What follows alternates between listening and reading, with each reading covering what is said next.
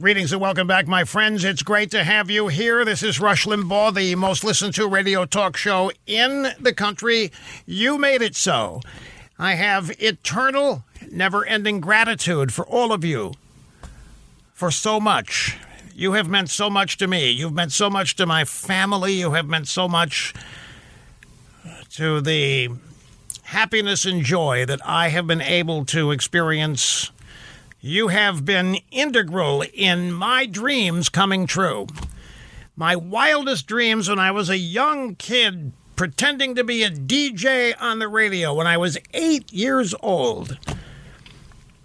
There was a device called a Remco Caravelle. It was a brand name. Remco was the brand name, Caravelle was the name of their product.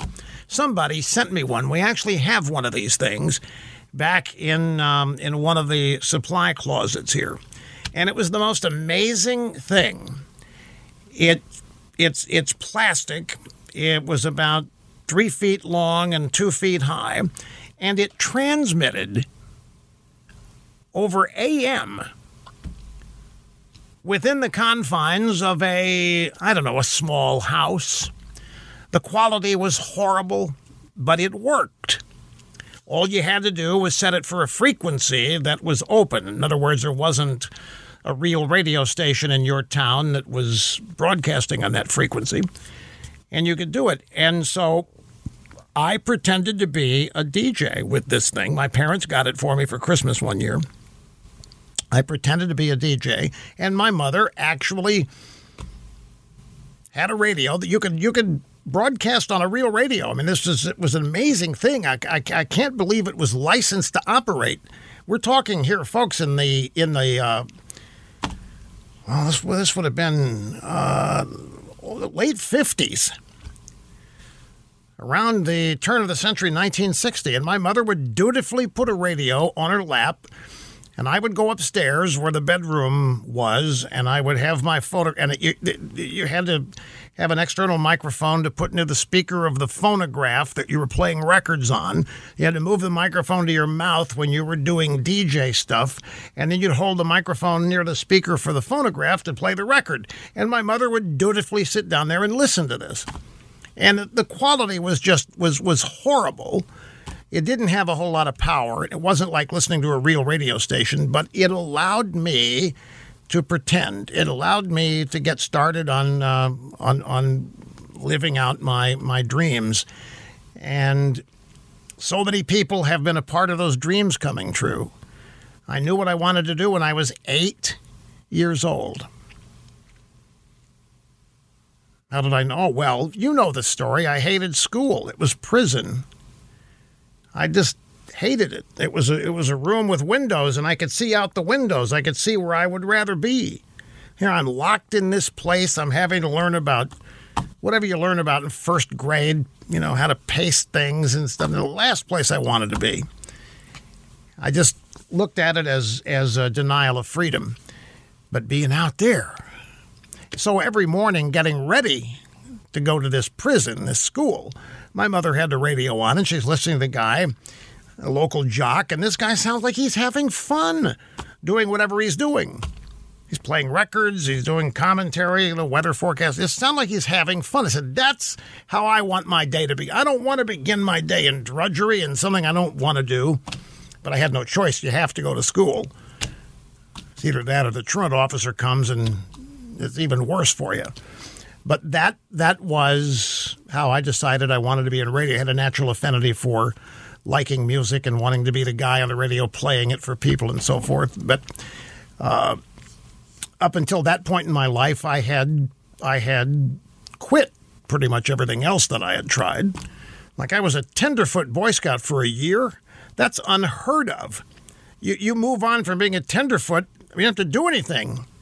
But I was a tenderfoot. Whatever the whatever the the least amount you had to do to stay a Boy Scout, I did. The first campout I got the Gold Brick Award. The Gold Brick Award went to the person least useful on the campout. Well, it was nothing I didn't want to do. It's there you you got to go do this. Well, I don't want to do that. Well, you got to do. If you're going to be the Boy Scouts, you're going to go on a camp out. It's going to be cold. You got to learn about campfires. You got to learn about brush, brushing leaves up at the bottom of your tent so that it keeps the cold air out. You got to learn survivalist kind of stuff. Because back then, Soviet Union nuking us was a real possibility. So I just am not into this. Well, why did you join the Boy Scout? Well, because other people thought I needed to do it. Anyway, things like that. I had quit everything. I, but radio, I didn't quit.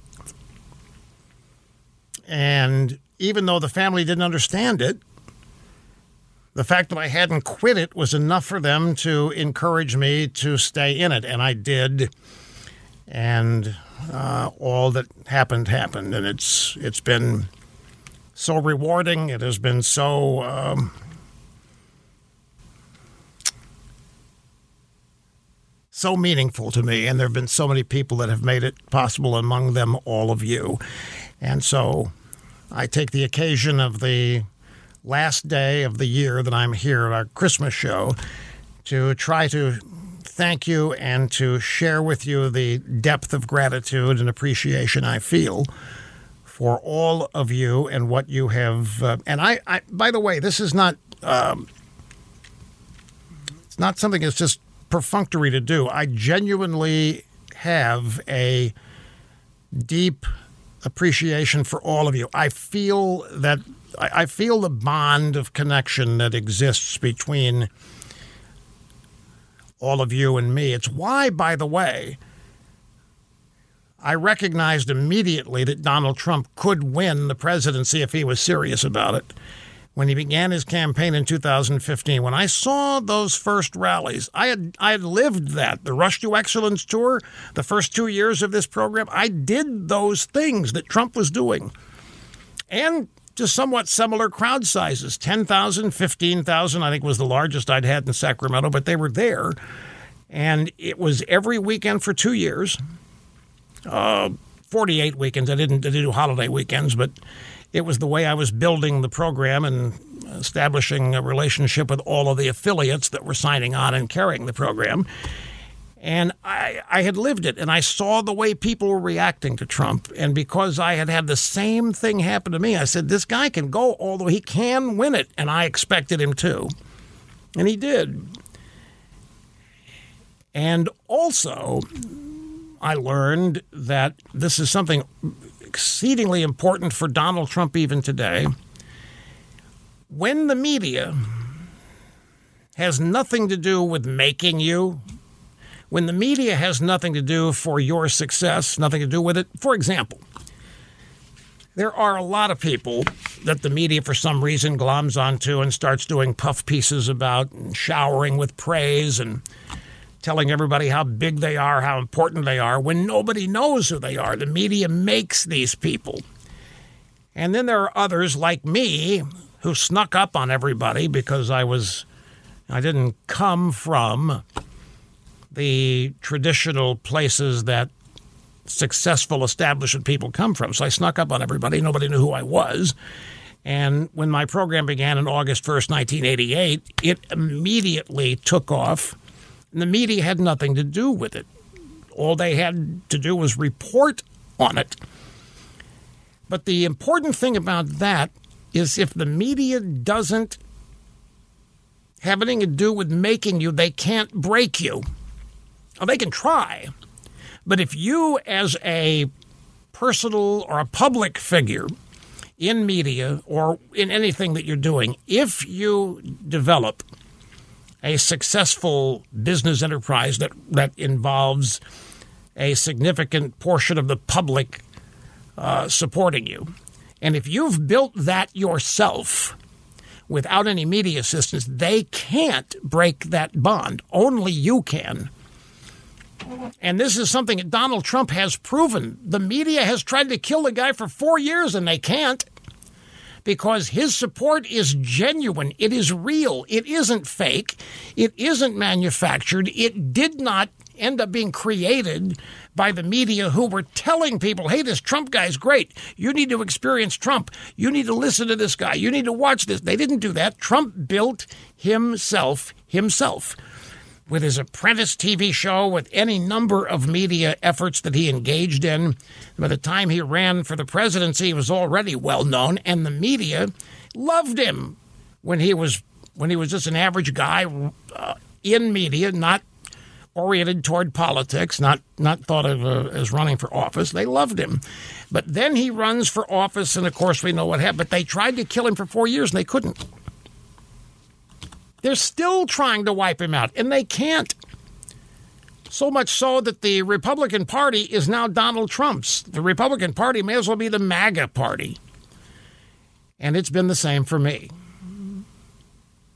In a in a much smaller context. The media has it's been a combination of things. They have attempted to destroy me, and they have been amused by me, and they have been supportive at times, and they've been uh, destructive at times. But the point is, they have not broken this bond. They have not been able to convince you that I'm not worth it, that I shouldn't be getting your attention. Now, they have been able to limit the growth by convincing people who don't listen to the program of things that are not true about me, but they have not been able to break the bond. And even despite all of that, this audience has grown. The the ratings, we're not supposed to talk about this, but the ratings that happened in the month before the election across the country for this program were unprecedented. Even during the high points of this program, we didn't even come close to the ratings we had in the month before the election this year. Larger than ever, like from noon to three in New York City, the most listened to show. Now, we're always the most listened to talk show, but this was most listened to, period. The most listened to stations in New York are usually music stations, the top three or four. Then here we come. But this, we were at the top of the top of the heap, and it couldn't have happened in a better year, and it couldn't have happened um, in a more rewarding period of time. And so, one of the things that I've I've attempted to use today's program for is, for is to convey my gratitude, my appreciation, and my and my thanks for everything that you have meant. You've enabled my dreams to come true. I'm not saying that I had nothing to do with it. Don't misunderstand, but it wouldn't have happened without you. If it if it weren't for any of you, all of this would just be an academic exercise. And I'm so appreciative, more appreciative of it than I ever thought I could be, uh, given the circumstances of my life this year. And so I I have the I have the opportunity here of using my own program to try to convey all of the love and the gratitude that I have for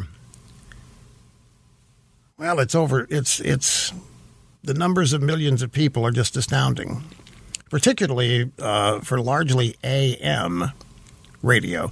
Let me take a, a brief time out here, folks, before I start choking up.